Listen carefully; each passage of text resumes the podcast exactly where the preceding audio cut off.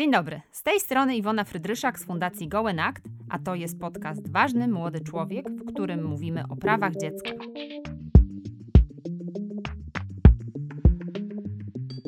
Każda i każdy z nas ma wpływ na poszanowanie lub łamanie praw dzieci żyjących na całym świecie. I właśnie o tym rozmawiamy z ekspertami i ekspertkami w tym temacie.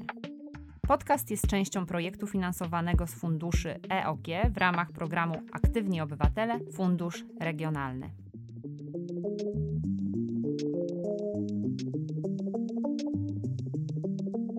Serdecznie witam w kolejnym odcinku podcastu Ważny Młody Człowiek. Dzisiejszą gościnią jest Zuzanna Rudzińska-Bluszcz. Dzień dobry. Dzień dobry.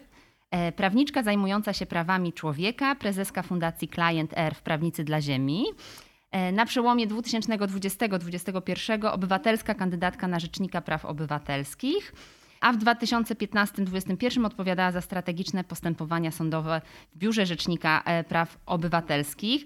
E, I pani Zuzanno, to ósmy odcinek naszego podcastu, a jest pani pierwszą prawniczką, która gości u nas, więc bardzo się cieszę. I pierwsze pytanie Chyba z tego wynika, że nie tylko prawnicy i prawniczki zajmują się prawami człowieka. Jeszcze raz dzień dobry, bardzo mi miło. Bardzo mi miło również być pierwszą prawniczką e, w e, podcaście. Oczywiście, prawami człowieka e, zajmuje się na szczęście bardzo dużo osób. E, nawet w fundacji e, Client Earth Prawnicy dla Ziemi, chociaż nazwa wskazuje, że są to prawnicy i prawniczki, e, to są to osoby z bardzo różnym wykształceniem i bardzo różnym doświadczeniem. E, są to aktywiści, aktywistki, osoby zajmujące się komunikacją i oczywiście prawnicy i prawniczki. To powiedzmy, czym zajmuje e, się Fundacja Client Earth? Co to za organizacja? Bo jest to organizacja międzynarodowa, a tutaj mamy polski oddział tej organizacji. Tak, dokładnie mamy nawet e, niezależny byt prawny. Jak już wejdę na język prawniczy, to proszę mnie kopać pod stołem. Mhm. E, to jest niezależna fundacja w Polsce, która jest częścią rzeczywiście globalnej sieci Client Earth. E, Client Earth e, w Polsce jest już od 11 lat e, jako fundacja i zajmujemy się, no, jak nazwa wskazuje, obsługiwaniem Ziemi przez duże Z, czyli naszej planety. W Polsce mamy kilka programów, które bardzo prężnie działają. Jest to program Czyste Powietrze, program Infrastruktura Paliw Kopalnych, który zajmuje się transformacją energetyczną i zmianami e, klimatycznymi. E, jest również program Bioróżnorodność i program leśny. E, jak popatrzymy na te, na te gałęzi waszej działalności, no to wydaje się, że bezpośrednio nie dotyczą oni, one dzieci i młodzieży, ale tak naprawdę no, Ziemia jest naszą, naszym miejscem do życia, więc dotyczy nas wszystkich. Absolutnie. W naszej działalności staramy się działać w ramach takiego trójkąta, który łączy właśnie ziemię, e, ludzi i prawo. E, oczywiście, że te działania na rzecz ziemi e, podejmujemy nie tylko ze względu na samą planetę, ale ze względu na nas wszystkich, którzy ją zamieszkujemy. E, I tak jak konstytucja mówi e, o prawach każdego do czystego środowiska, to oczywiście pod tym słowem każdy e, kryje się każda osoba zamieszkująca Polskę, niezależnie od różnych cech, w tym niezależnie od wieku, więc tak naprawdę prawa człowieka to są prawa jak najbardziej również dzieci. Wspomniała Pani konstytucję i wiem, że my mamy wspaniały zapis w konstytucji, e, dosyć innowacyjny na czasy, kiedy ona powstawała, więc może o tym powiedzmy, bo myślę, że jest czym się chwalić pod kątem zapisów prawnych.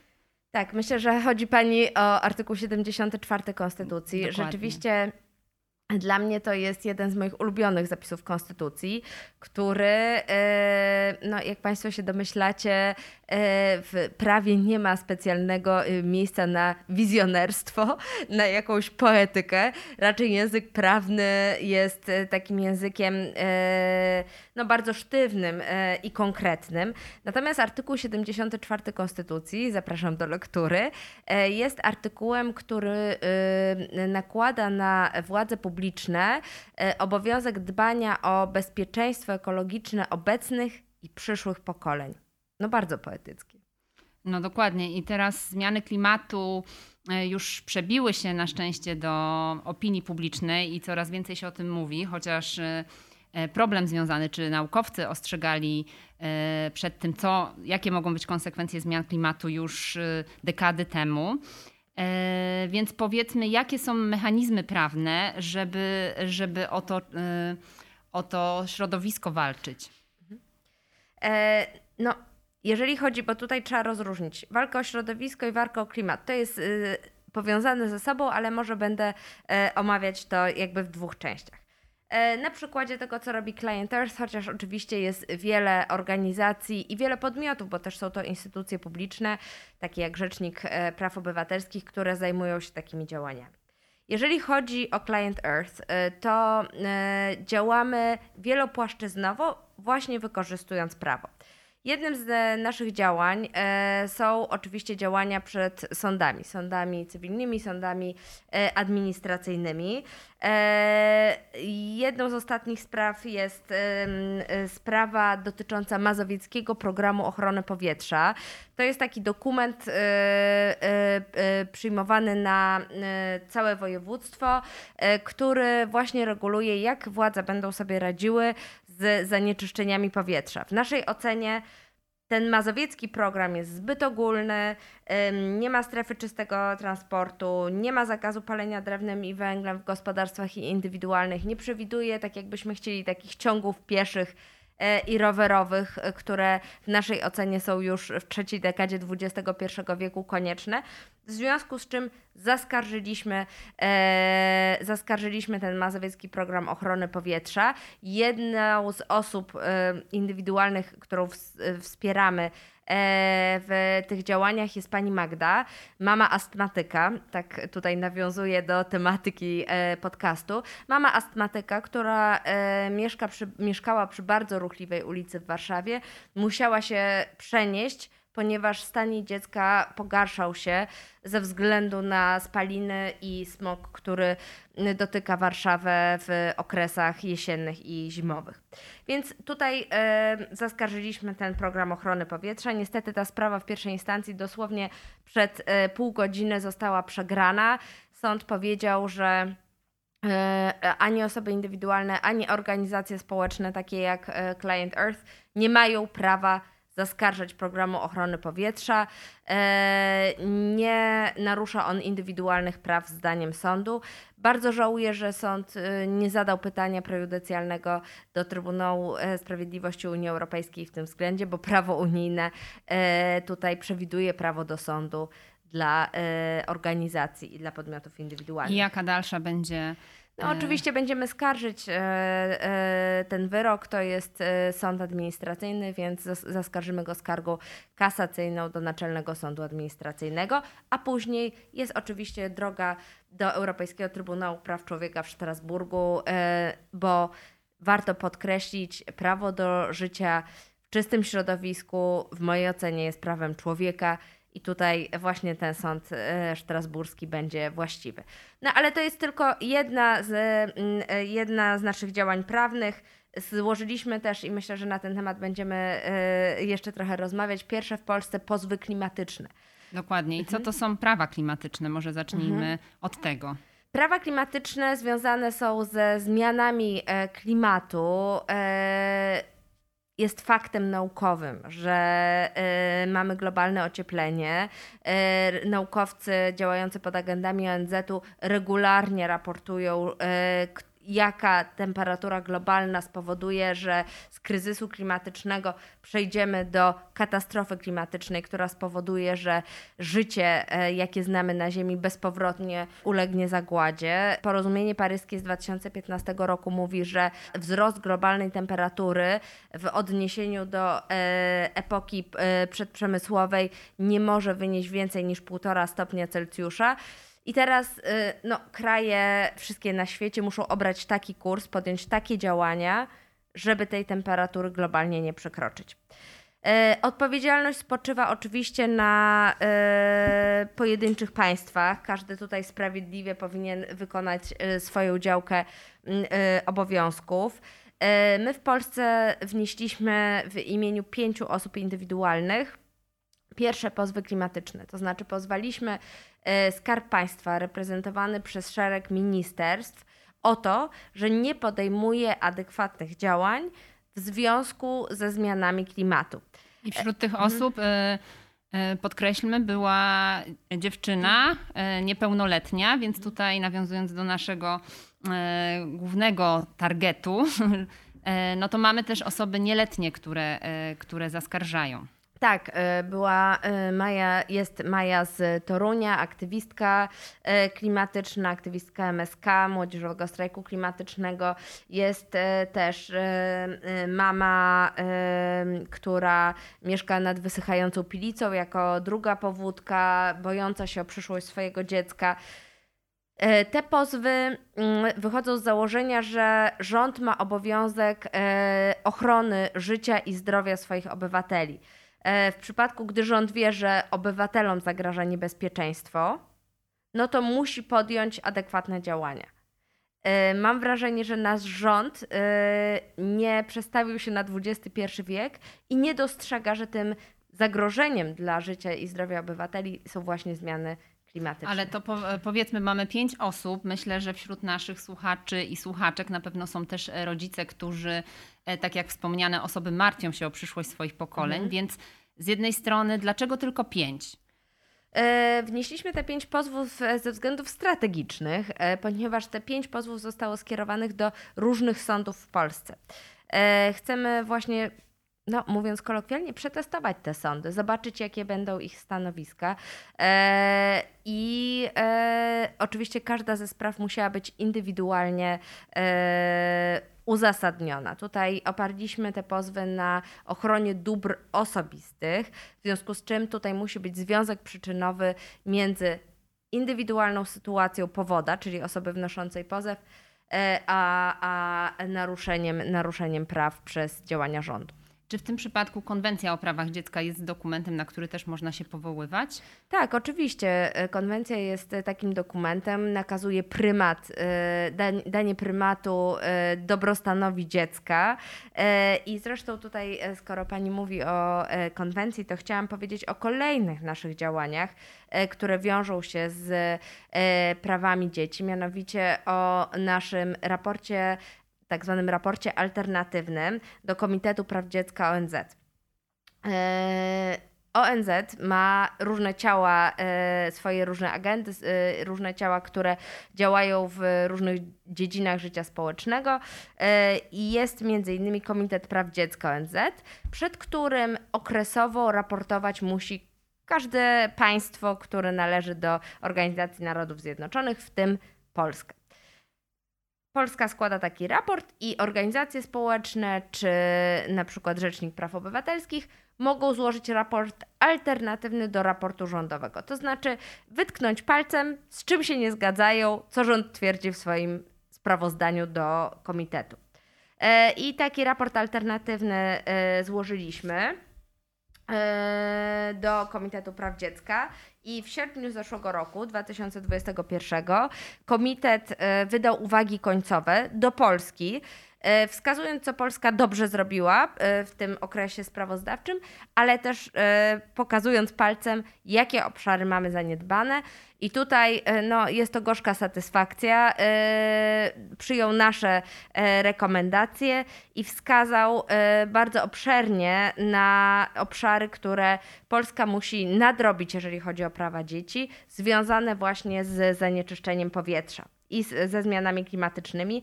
Mam przed sobą te rekomendacje. One są po angielsku, więc E, będę tłumaczyć e, na żywo. E, Komitet Praw Dziecka między innymi wskazał, że rząd ze względu na prawa dziecka ma obowiązek dokonać transformacji energetycznej, tak żeby mm, elektrownie, które są oparte na węglu kamiennym, zastąpiły odnawialne źródła energii. Ma przyspieszyć przyjęcie Narodowego Programu Ochrony Powietrza. Ma zrobić analizę wpływu zanieczyszczenia powietrza z y, węglowych y, e, e, kopalni elektrowni i transportu na zdrowie dzieci e, ma e, właśnie postawić prawa dzieci w centrum e, programu zajmującego się zmianami klimatycznymi. No widzimy, że tutaj komitet stoi jasno na stanowisku. Transformacja energetyczna, zmiany klimatyczne to nie jest tylko dziedzina dla naukowców, to ma realny wpływ na dzieci w Polsce. Dlatego rządzie musisz przyspieszyć swoje działania i muszą być to działania adekwatne. Szczerze mówiąc, jak e, czytałam te rekomendacje, to akurat zbiegło się to z e, czytaniem przeze mnie książki, e, która dostała Anikę w zeszłym roku, czyli Kajsia o Górnym Śląsku.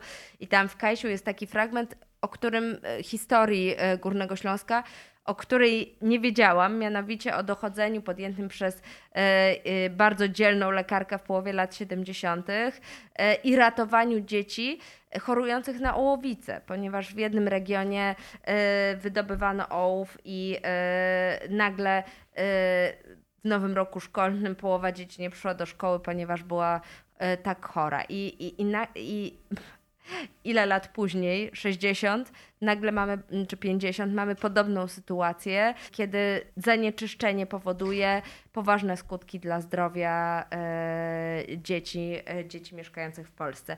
Zresztą są e, badania naukowców francuskich, które na dzieciach z Rybnika, które wskazują, że w moczu dzieci e, z Rybnika jest od 300 do 900% więcej węgla niż dzieci ze Strasburga. E, dzieci z zanieczyszczone, żyjące w zanieczyszczonym środowisku mają zaburzoną koncentrację, e, kłopoty z pamięcią, częściej chorują na ADHD. To wszystko musi być wzięte pod uwagę, również tutaj na wiejskich, gdzie tworzona jest wielka polityka. I co z tymi rekomendacjami dalej się stanie? Jaka była reakcja rządu na te rekomendacje? Oczywiście żadna. E, wzdycham, bo e, nieraz już e, i pisałam raporty alternatywne i prezentowałam je w Genewie na forum ONZ-u i później walczyłam o to, żeby rząd wziął je pod uwagę. To wszystko działo się jak pracowałam w Biurze Rzecznika Praw Obywatelskich. Niestety są to tylko zalecenia, które no, są trochę bezzębne. Myślę, że warto to sobie powiedzieć komitet nie ma e, żadnych twardych metod, żeby wymusić na rządzie ich realizację. Natomiast no, rozpoczął się kolejny okres sprawozdawczy. Rząd z tych konkretnych rekomendacji będzie musiał się rozliczyć za kilka lat, będzie musiał się do nich odnieść i powiedzieć, jak je zrealizował. E, no i z jednej strony mamy te mechanizmy prawne i, e, i dorosłych, takich jak pani, ale mamy też młodzieżowy strajk klimatyczny, który też tutaj już się e, pojawił. Jaki, jaka jest ich rola według pani w walce o, o to dob dobre życie u nas w Polsce? Tak, no ja chylę czoła i to wielokrotnie mówiłam. Są to bardzo młodzi ludzie, często jeszcze nastoletni, którzy zakasują rękawy i idą gdzieś w poprzek naszych postsolidarnościowych sporów. E, tutaj ustawiam się e, w roli e, starca, ale, ale trochę tak jest. Ja urodziłam się na początku lat 80. i widzę już, że te metody walki podejmowane przez młodych w obronie klimatu są inne niż metody walki mojego pokolenia i czapki z głów szapoba za to, co oni robią podejmują te, e, przede wszystkim dla mnie to, co jest niesamowite, że pokazują, że w centrum ich działań są zmiany klimatyczne. Że to ich interesuje, niezależnie od y, sporów politycznych, które się dzieją właśnie w parlamencie, niezależnie od jakichś dawnych podziałów, ich interesuje klimat. No to jest dla mnie bardzo ważne, że ten klimat i zmiany klimatyczne stawiają na piedestale. E, działania, które podejmują, stopę w drzwi, którą wsadzają e, tymi działaniami, powoduje, że teraz właściwie każda e, partia polityczna musi się odnieść do młodych, mimo że zmiany demograficzne są takie, że młodzi będą w mniejszości.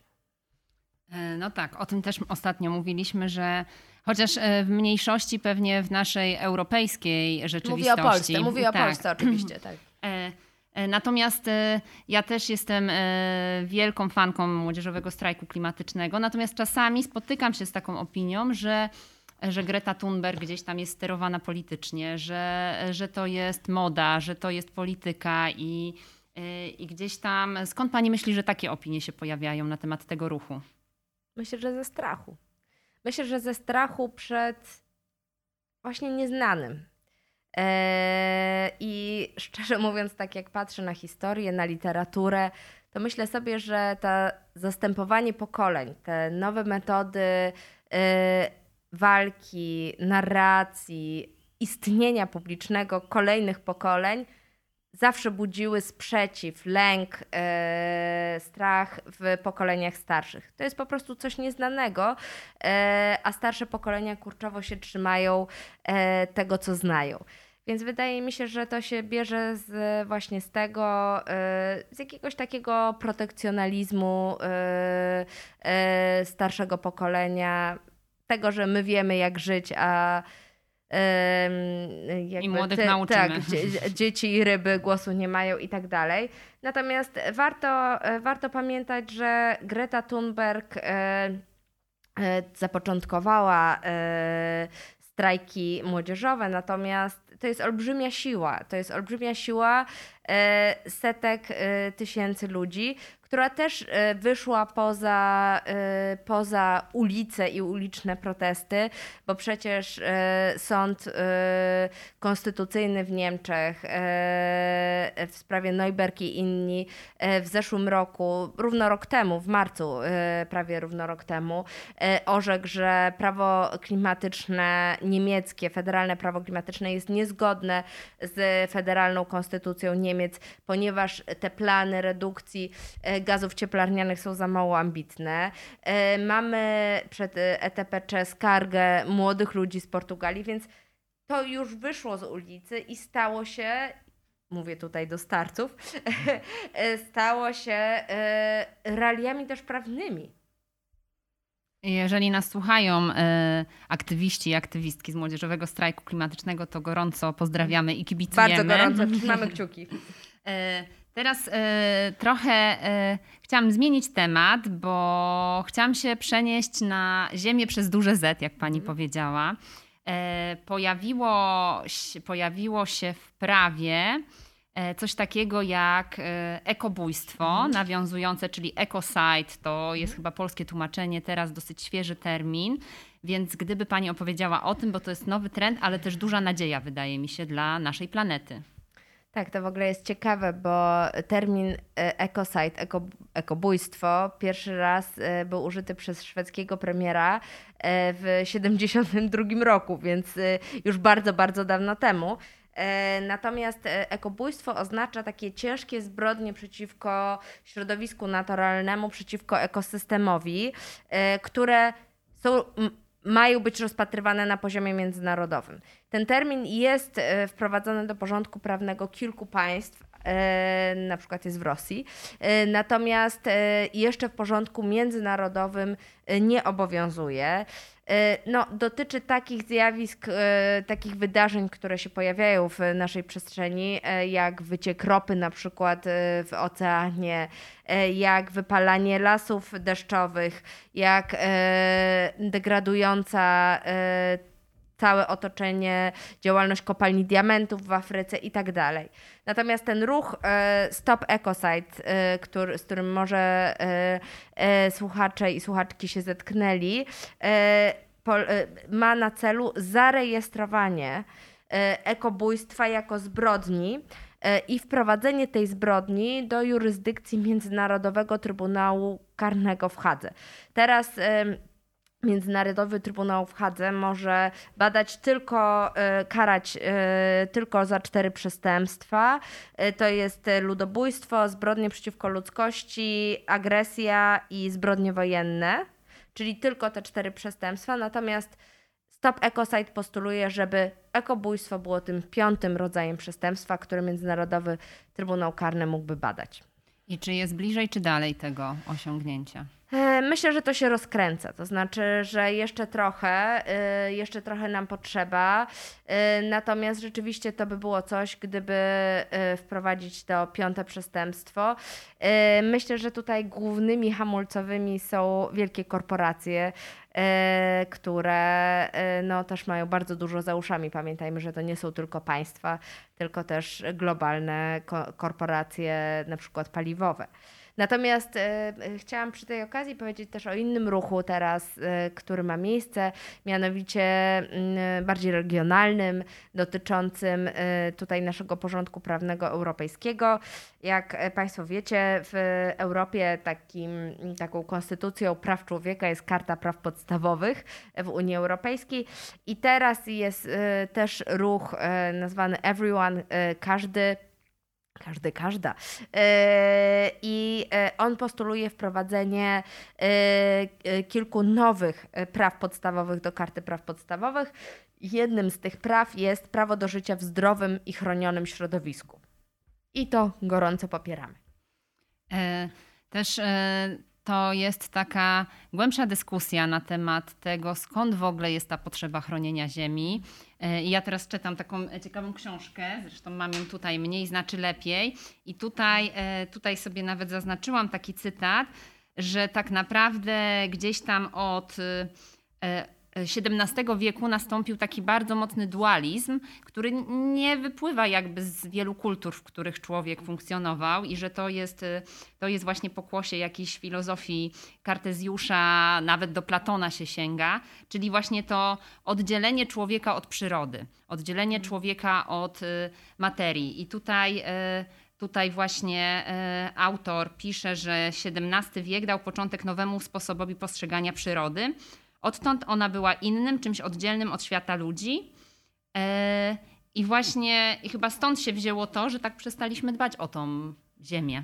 No a z drugiej strony czuje, żyjemy w epoce antropocenu. No, czujemy się panami, paniami tego świata.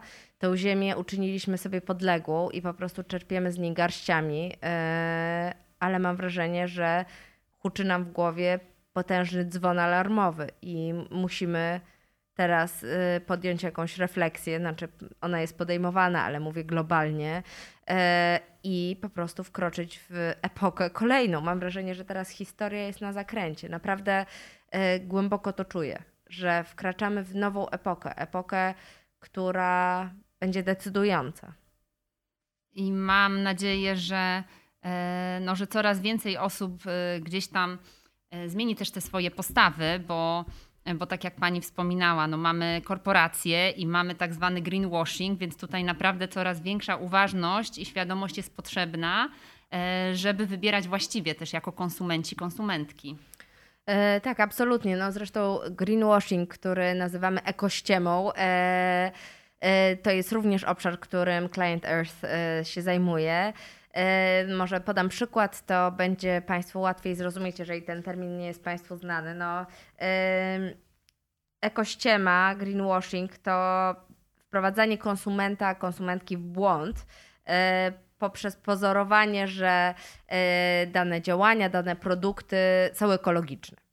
E, są zielone, sprzyjają e, środowisku. E, my zajęliśmy się głównie ekogroszkiem, to jest taki drobny węgiel, używany do na przykład do kominków. No, jak Państwu nazwa sugeruje, ekogroszek sugeruje, że jest to paliwo ekologiczne. E, tymczasem takim nie jest. Podjęliśmy szereg działań, żeby walczyć z ekogroszkiem. E, no, najpierw skierowaliśmy wezwania do producentów, e, aby zaprzestali używania tego przedrostka.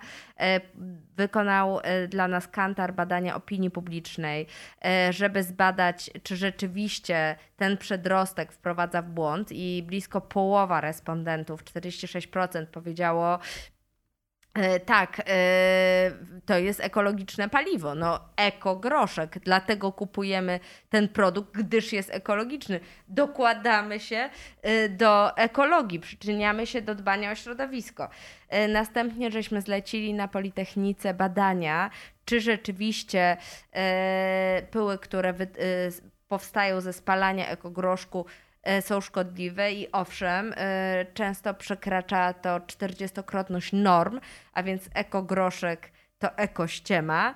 E, na koniec złożyliśmy zawiadomienie do UOKiK-u, ale także pozwaliśmy jednego z producentów ekogroszku mm, właśnie żeby nie wprowadzał w błąd konsumentów, żeby nie używał tego przedrostka i żeby na opakowaniach ekogroszku nie było elementów zielonych w stylu listki, przyroda i tak dalej, ponieważ e, to wszystkim nam e, szkodzi. Ja myślę, że ta e, ekościema też bardzo mocno już dotyka dzieci. Moja córka ma 8 lat i ona już rozpoznaje znaczki eko i już używa takich argumentów, ale to mogę zjeść, bo to przecież po prostu jest mamo eko albo jest bio. A z drugiej strony gdzieś tam mignie jej przed oczami reklama i chce kupić, żebym jej kupiła kolejną lalkę. Jakby to kreowanie mhm. potrzeb z jednej strony jest tak wielkie, a z drugiej strony właśnie już w świadomości najmłodszych dzieci jest to, że ale jak wybiorę to zielone, to przecież nic się nie stanie. Więc myślę, że to tutaj musimy zachować dużą czujność i, e, i wspaniale, że są też mechanizmy prawne, żeby właśnie przeciwdziałać temu, czy, czy likwidować po prostu produkty, które zawierają tą ściemę. Tak, tak. Znaczy na pewno trzeba walczyć ze ściemą, ale też trzeba jakoś systemowo podejść do tego nadkonsumpcjonizmu. Ja oczywiście nie jestem zwolenniczką, sama jestem mamą, żeby e, od razu ograniczać e, ilość zabawek e, jakoś drastycznie. Natomiast no, musimy mieć też jakąś autorefleksję, że strasznie dużo kupujemy. Ja nie chcę snuć tutaj takich kombatanckich opowieści, a w latach 80. to miałam jedną Barbie i po prostu to było wystarczające. Natomiast e, no, widzę, jakie są mody. E, od psiego patrolu począwszy. E, teraz jestem w erze Harry'ego Pottera i tak naprawdę od długopisu ołówka poprzez Harry'ego Pottera rzeczywistych rozmiarów można kupić wszystko. Dużo rzeczy właśnie jest z plastiku. I tak naprawdę y, część z tych rzeczy, no to wiadomo, że to jest taka moda przedszkolno-szkolna i pójdą w odstawkę za kilka tygodni. No zresztą y, mówi się już od wielu, wielu lat, że tak naprawdę najnowsze e, bajki powstają nie po to, żeby powstał produkt, którym jest e, po prostu Bajka. rozrywka w postaci bajki, tylko żeby był e, siłą napędową dla tych wszystkich gadżetów, które potem można tworzyć. E, można tak, kupować. Tak, tak, to jest niesamowite. To jest rzeczywiście niesamowite. Coś, czego w ogóle nie było e, w czasach, jak oglądałam Flintstonów. E, tak, no była jedna myszka Miki i, tak. i, i tyle. Ale, ale wchodzimy w tą narrację taką pokoleniową za naszych czasów. No ja myślę, że też Mm, no, trzeba słuchać dzieci i, i młodzieży i, i, mam nadzieję, że oni znajdą też fajne rozwiązania, bo to też jest jeden z chyba takich argumentów przeciwko młodzieżowemu strajkowi klimatycznemu, z jakim się spotykam, że a wy przecież wszyscy tu macie te komórki, a wy wszyscy przecież po prostu jeździcie Uberem, a wy wszyscy e, i że, e, i że też właśnie no, no jednak jest to ścięcie i, i, brak jakiejś takiej konstruktywnej dyskusji, tylko, e, tylko atakowanie siebie mm. nawzajem. Jasne. Tak, no myślę, że byśmy dużo lepiej wyszli na tym, gdybyśmy wszyscy usiedli przy stole właśnie e, z bardzo różnymi perspektywami i zaczęli rozmowę merytoryczną na temat problemu, a nie przeciągali linę, kto ma rację w którym argumencie. Zresztą e, powołaliśmy tutaj w Client Earth radę programową, e, taką radę doradzającą nam, która się spotyka raz na kwartał e, i w tej Radzie Programowej są profesorzy, jest e, były Rzecznik Praw Obywatelskich, profesor Bodnar, są profesorki z Uniwersytetu Warszawskiego, działacze klimatyczni, eksperci, ale są też młode osoby, dwudziestoletnie. I to jest też wspaniałe, dlatego że często się tworzy, mimo wszystko w naszym kraju to, to już w ogóle, młodzieżowe rady, Natomiast, czyli tworzymy osobny byt, y, gdzie jest zasiada tylko młodzież, która ma radzić, natomiast y, nie dopuszcza się tej młodzieży do rad po prostu, w których y, są osoby zróżnicowane pod względem również wiekowym. Więc no to, właśnie, to, jest... to też chylę czoła, że, mhm. że tutaj nie ma rozwiązania młodzieżowej rady. Oczywiście, tak. Nie, nie, no to trzeba dopuścić e, młodych ludzi do gremiów, które są poważne i mają jakiś realny wpływ, a nie tylko tworzyć e, coś z nazwy, żeby było jakąś tam figurą. Ja na zakończenie chciałabym e, e, nawiązać do fundacji, w której pani również działa, bo to też jest bardzo ciekawa organizacja, Fundacja Nowej Wspólnoty. Czym Tak się jest. zajmujecie? Fundacja Nowej Wspólnoty została założona dwa lata temu. Zajmujemy się depolaryzacją. Zajmujemy się tym, żebyśmy umieli e, rozmawiać ze sobą mimo różnic, e, żebyśmy umieli się spotkać w tej różnicy, a taką metodą dojścia do tego są dialogi wspólnotowe. Dialog wspólnotowy polega na tym, że spotyka się 10 osób, niestety teraz online głównie, chociaż też mamy dialogi w mniejszych miejscowościach w Polsce. Mieliśmy dialogi na przykład w Sieradzu mm, i e, spotyka się 10 osób e, i dwóch facylitatorów prowadzi rozmowę na wybrany temat. No tematy są go, te, które są jakieś, jakoś zapalające w Polsce.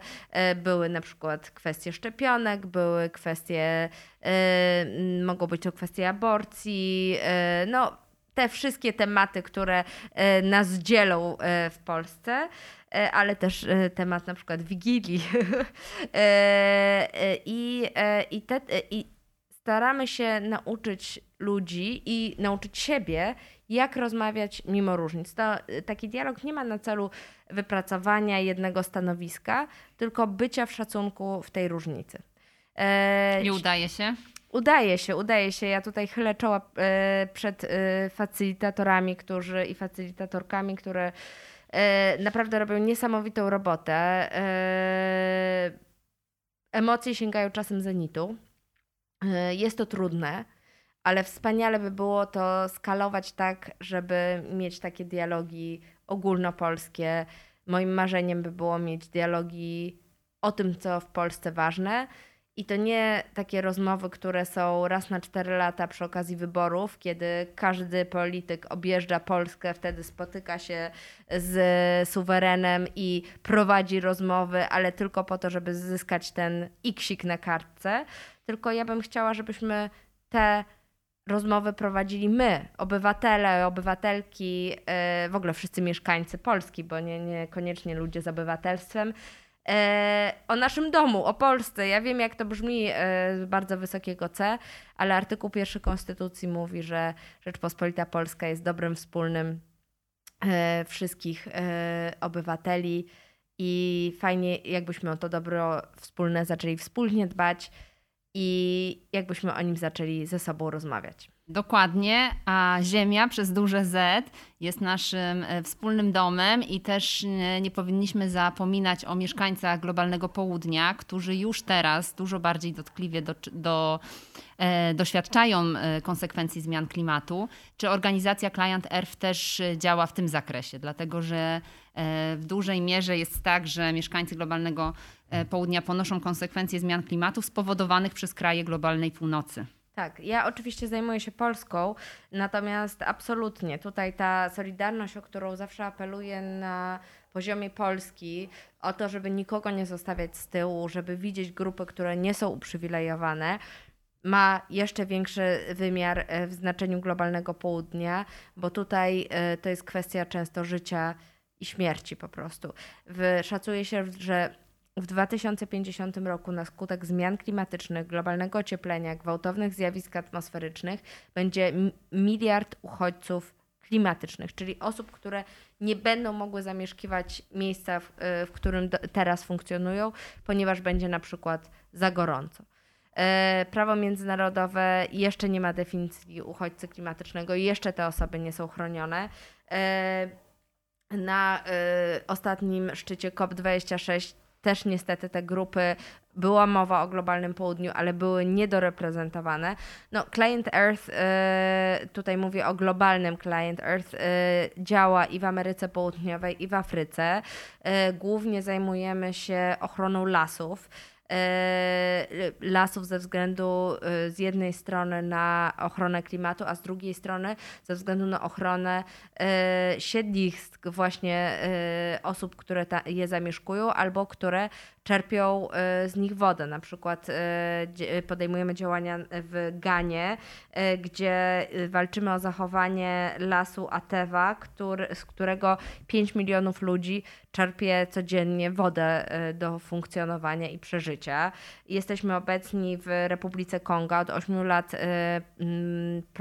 z lokalnymi partnerami podejmujemy pracę nad kodeksem leśnym. To jest pierwszego, pierwsza tego typu legislacja w Afryce. E, I pierwszy raz e, e, tam zostały ustanowione w tym kodeksie leśnym prawa miejscowych, miejscowej ludności. Poza tym szkolimy bardzo dużo miejscowych aktywistów w Afryce. To już idzie w tysiące ludzi. I tą dbałość i o nasz kraj, o Polskę, i o E, cały świat, o Ziemię. Wszystkim Państwu życzymy. E, moją gościnią dzisiaj była Zuzanna Rudzińska-Bluszcz. Bardzo dziękuję. Bardzo dziękuję i pozdrawiam serdecznie. Uśmiecham się spod maseczki. Wysłuchali Państwo podcastu realizowanego przez Fundację Goen Act. Prowadzimy w niej działania z zakresu praw dziecka, edukacji dla pokoju i integracji społecznej. Serdecznie zachęcamy do wsparcia nas na Patronite oraz do zakupu w naszym internetowym sklepie charytatywnym na dobrą sprawę. Za realizację techniczną odpowiada Jan Chrzan, a koordynatorką projektu jest Aleksandra Stachura. Dziękujemy, że jesteście z nami.